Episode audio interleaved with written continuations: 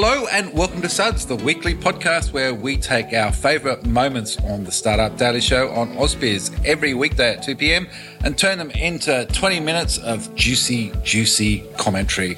I'm Simon Thompson, editor of StartupDaily.net, and beside me is Elliot Hasty and Simon, I think you started off with a bit of a lie. I think we aim for 20 minutes every time, but there's just so much to talk about and we just love doing it that I think we often sort of breach that moment, don't we? Yeah, exactly. The universe is expanding, Elliot, and so does our podcast on occasion. One thing that's contracting at the moment, though, I have to say, is Tiger Global and its latest VC fund, which has been hit by around about 17 billion in US hedge fund losses. It's just like, I mean, watching the markets this week has just been a sea of red. I think you've really got to look for those bright green spots. Um, and what's happened to Tiger is really just exemplifying that, isn't it? Oh, absolutely. And the Financial Times had the story, and it points out that, you know, it's nearly depleted the company's latest VC fund. As a consequence, of course, the big news this week is that Tiger has doubled down in what is now a $75 million Series A round for Australian used car platform Carma. Uh, of course, it bet on it last year in a $28 million seed round, and now they've just raised again. So, still active in the Australian market, and of course, I think the investment will keep going. But uh, across the board, I couldn't help but noticing that Atlassian shares are down more than 50% for 2022. So, Mike and Scott maybe having to, um, you know, go to a payday lender sometime soon to help pay the bills. Could you imagine being that payday lender? Yeah, I'm trying to buy AGL. I just sort of need a few more bucks to get me through to next month. But go to before pay and just sort of four easy repayments on your AGL shares.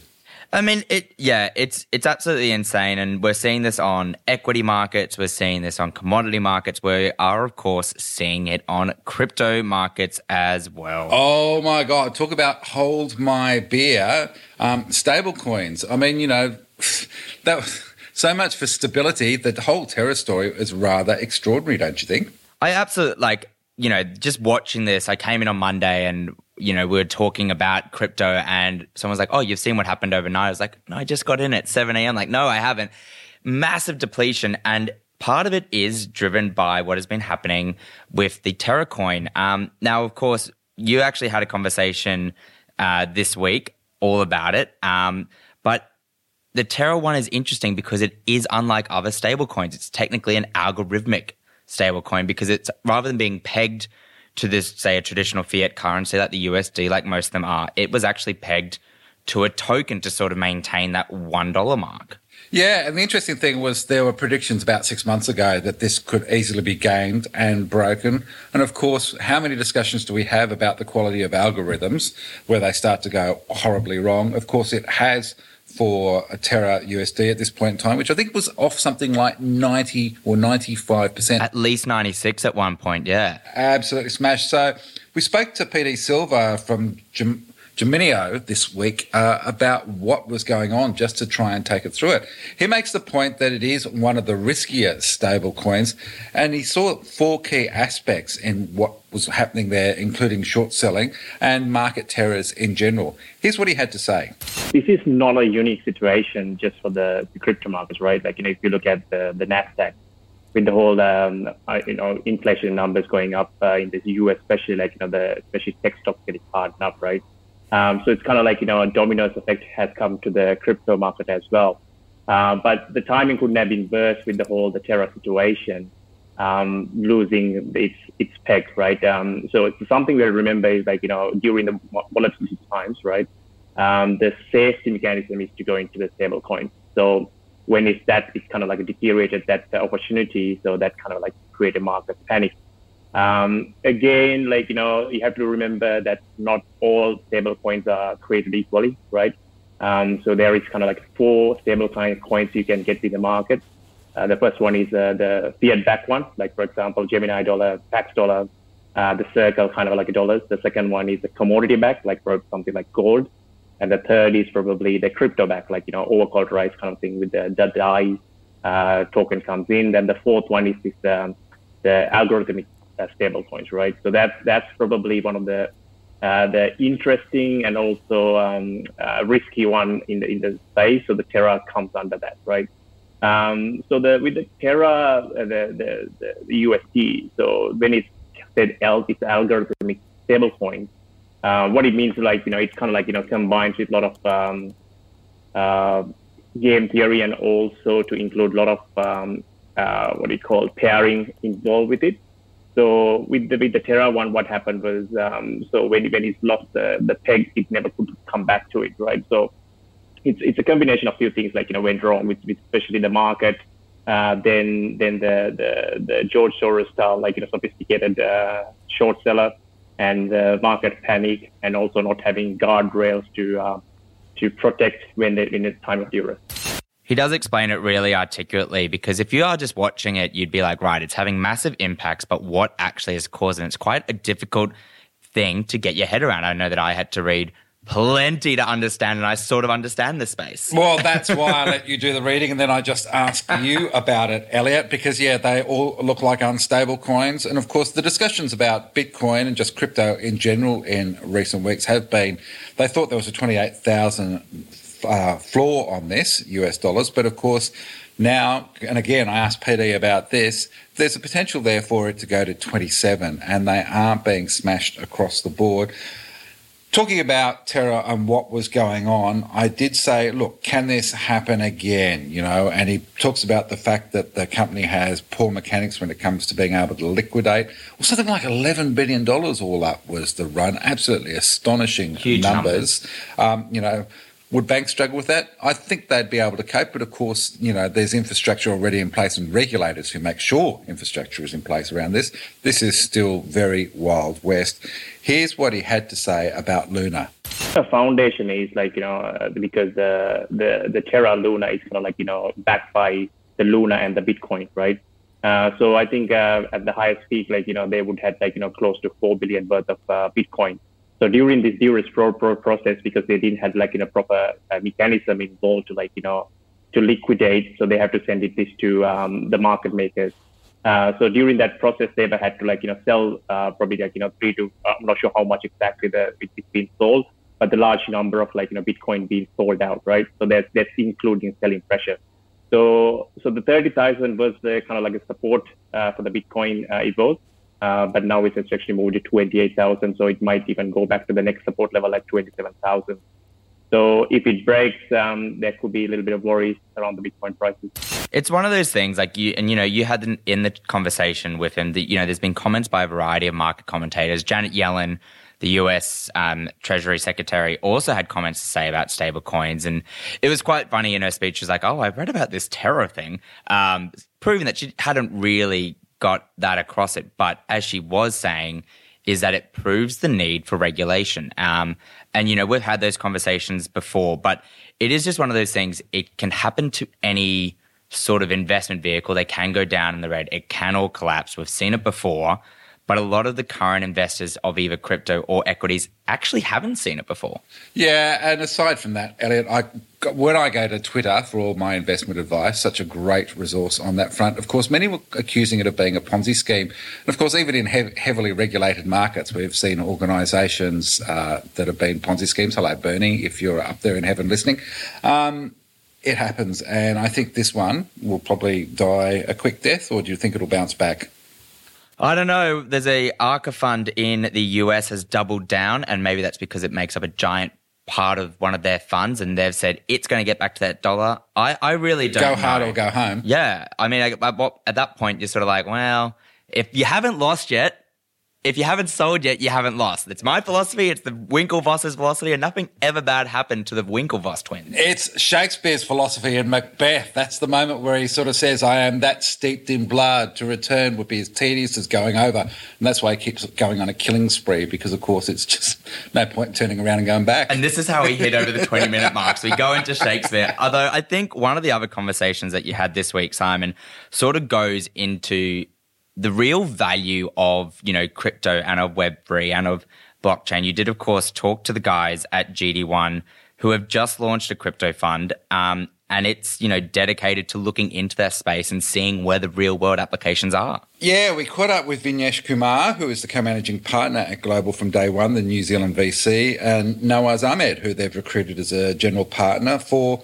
their crypto fund one. They're currently in the middle of raising five mil US for this fund. They're going to close it off in a few more weeks, or the first uh, stage of it, before they go on and raise what is essentially seven and a half mil or so New Zealand dollars. Uh, and the idea is to invest in the next generation of Web3 crypto entrepreneurs and projects, not just here, but globally, uh, from pre seed to Series A. So we got them on the show to have a little bit of a chat, and I asked about the ambitions for this project. Our fund will be looking at uh, early stage projects, so from pre-seed to Series A, uh, companies building decentralized finance projects, applications, or protocols, uh, DAOs, so decentralized autonomous organization, uh, application and infrastructure, so what allows DAOs to scale and to really um, do well. Uh, we'll also be looking at Web3 and crypto infrastructure, so what allows for the scaling of crypto and Web3 uh, to the masses. Uh, which is going to be super interesting. Um, and alongside that, we'll be looking at consumer applications. So applications which will onboard the next billion users to crypto. Uh, these are, you know, the, the major sectors that we'll be looking across. Um, and I'm sure we'll be also looking at tangential areas which complement these, you know, large buckets that we'll be um, looking across. There's certainly um, you can you can even just hear from talking to them. They are passionate about this area. They are they know what they'll be looking for. There is a mandate. Um, they've got it all sort of figured out. And they are having the conversations with those investors. Yeah, so it'll be really interesting to see how this pans out because, of course, DeFi on DAOs are going to be part of it, the NFTs, the whole box and dice of this uh, brave new world that investors are looking at. Of course, we've seen it happening locally as well. Airtree has put up a similar fund to look to invest on this front. And I did ask uh, the pair of them and Vignesh whether they are going to come across the ditch and have a look in Australia for startups as well. Um, you know, this fund will have a global mandate, which is um, something, something that is different for kind of New Zealand-based uh, venture capital firms. Um, and so, you know, we are we're excited to be able to offer that global mandate. Um, and so, absolutely, you know, we are open to those opportunities. Um, but again, it's kind of a, a, great learning opportunity for us too. And so, getting someone like Nawaz who has um, really honed his skill and experience by kind of learning by doing um, in the kind of early part of the uh, Web3 crypto um, ecosystem, and then now translating that into kind of the uh, more wholesale investor product uh, through venture capital. That's something we're super excited about. As you mentioned, Simon, you know they are currently in the middle of raising. They are having the conversations about how they can actually expand this and fulfill sort of those those promises for their mandate. And they've got uh, a range of investors, which is really interesting. Of course, um, Nawaz Ahmed himself is an angel investor who did his, uh, who's recognised for his work on the first New Zealand stablecoin Techemynt. So he's uh, no slouch on this front. But I did ask him about who was backing this project. Currently, our investors, you know, consist of uh, family offices, high net worth individuals, angel investors. We have, you know, general partners from larger VC funds globally. For example, we one of our LPs is Brett Gibson, who's a general partner of Initialized out of US. Um, one of them is Stephen McKeon, who, who runs a fund called Collab+Currency, um, which is a crypto VC. So we're quite um, diverse in terms of our LP base, and we're also talking to you know uh, institutions as well, uh, which we're in early stages of conversations with. Now it is a little bit of a crypto heavy show. It's been a pretty heavy crypto week, but that is just sort of the name of the game at the moment because of course we did catch up with Andrew Senator Andrew Bragg, the minister for crypto in the next Morrison government.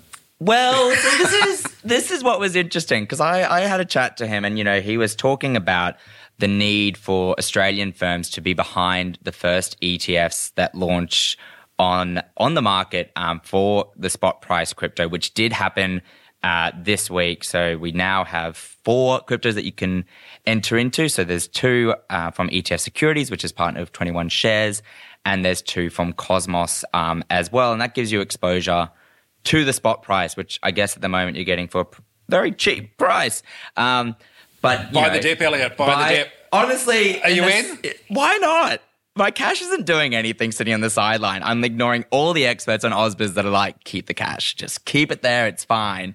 Um, but you know, I did have a chat to him, and you know, it is an election cycle, so I couldn't help but ask him, you know, well, this is your plan. We know about their plans for what they want to achieve in crypto. We know about their regulations. We've talked about on the sh- on the show before. You know, but I did have to ask, well, what happens if you don't win government next next week?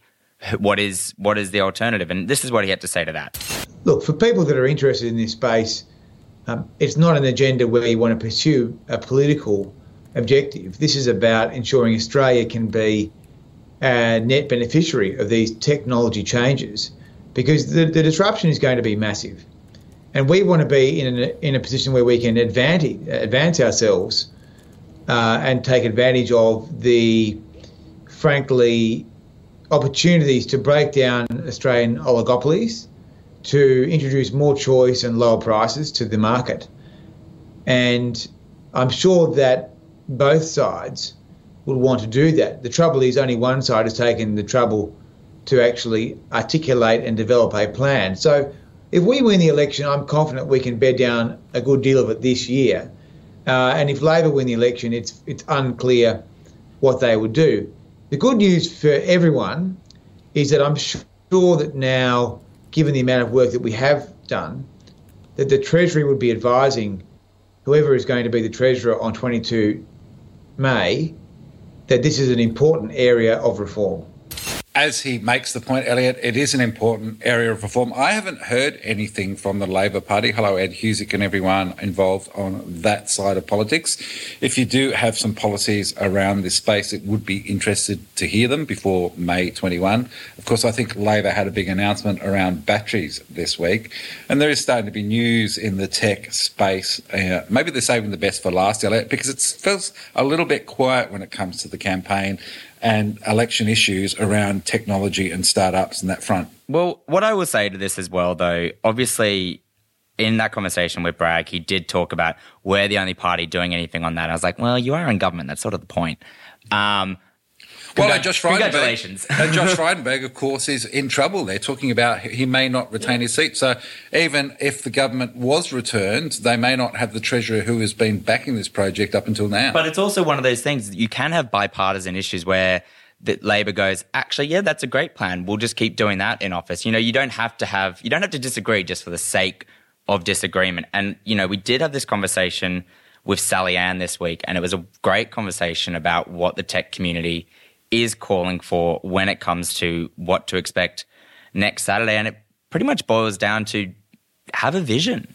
Yeah, absolutely. I think everyone is crying out for that on every front. Labor has been a small target, and as your point to your point, Elliot, uh, basically a lot of the time they're saying, "Yeah, I'm with him" when it comes to policies. There aren't too many major policy differences between the coalition and the Labor Party. But uh, Sally Ann's points, and and I just love her. So of course she's the CEO of Cicada Innovations, ex Google MD out here, and you know she just has this great vision for the country and how we can change our world. Please, please, please please, dear future Prime Minister, whoever you may be, could we have a vision for this country that goes beyond the next week and beyond the next term? You know, we need to sort of put a stake in the ground and have a bold statement of future to drive industry, to drive research and development, and to drive community toward and investors towards that outcome. Now, whether that's going to be we are going to be the most sustainable country on the planet, we're going to be the most prosperous, we're going to have clean and green mining. It's also not a myth. That is potentially possible. Um, we need to have that stake in the ground, and then we need a couple of supporting things to back that up. You know, everything starts with a why, and it starts with articulating the vision of why are we going to do this and what does it matter for our future. Um, but then you need to have, you know, policies and sustainable long-term policies that drive investment, that bring people alongside of you. Uh, we have to be real. I'm really sick. Can I myth bust for a moment, please? I'm going to get on my little high horse here, but Go for it. I want to just myth. I want to myth bust this one. If we're going to look to Israel, if we're going to look to Silicon Valley, if we're going to look to South Korea, Germany, any other country and say we need to be more like them, then we actually need to have a policy that drives to more investment in R&D. I just really enjoyed that and please do go listen to the full interview because she sort of does break down the four areas. Um, But I think it's just it. She's absolutely right because th- we do have these arguments. We are listening to these skirmishes between, you know, politicians. We are listening to sort of background noise constantly. But could any of us tell you what a party's vision is for the country beyond the next election cycle? I, I personally couldn't. I think their main vision at this moment is make me the government. And uh, I think that's one of the issues. And I think it's one of the reasons why the Teal independents are performing so well in the marketplace because, of course, they don't have big budgets, they don't have infrastructure behind them. Of course, yes, they do have some backing from Simon Holmes A Court, but many of them are getting their support and cash from the local residents. And I'm really interested in sort of seeing this, let's say, threat to the duopoly of the coalition and Labor starting to emerge because a crossbench can create great things. This is, I absolutely love it. I, I completely agree with you. Like, it's hard to break the duopoly, but if you have these independents that are like, well, these are the needs of my community and what my what I'm hearing because I'm at a community level is this. So let's get some vision. Let's get some, um, you know, prosperity for the country. And as I talked to Sally Ann about, it's time to start asking the difficult questions. It's time to start demanding these things from our elected officials how about we do some of these things and how about we have a bit of bold ambition as a country and a nation um, to be different and to be value additive to you know not just our local community um, and our country but to the world so again maybe a bit pollyanna but you, you don't ask you don't get so let's keep asking and let's keep demanding we all have you know, we all have the opportunity to go to the polls. We all have local members um, that will be electing. We have people in the Senate. It's an opportunity for each and every one of us and to raise the voice and ask the question, say, what is your bold ambition for Australia and your bold vision? How are you going to drive investment towards that? What's the infrastructure play look like?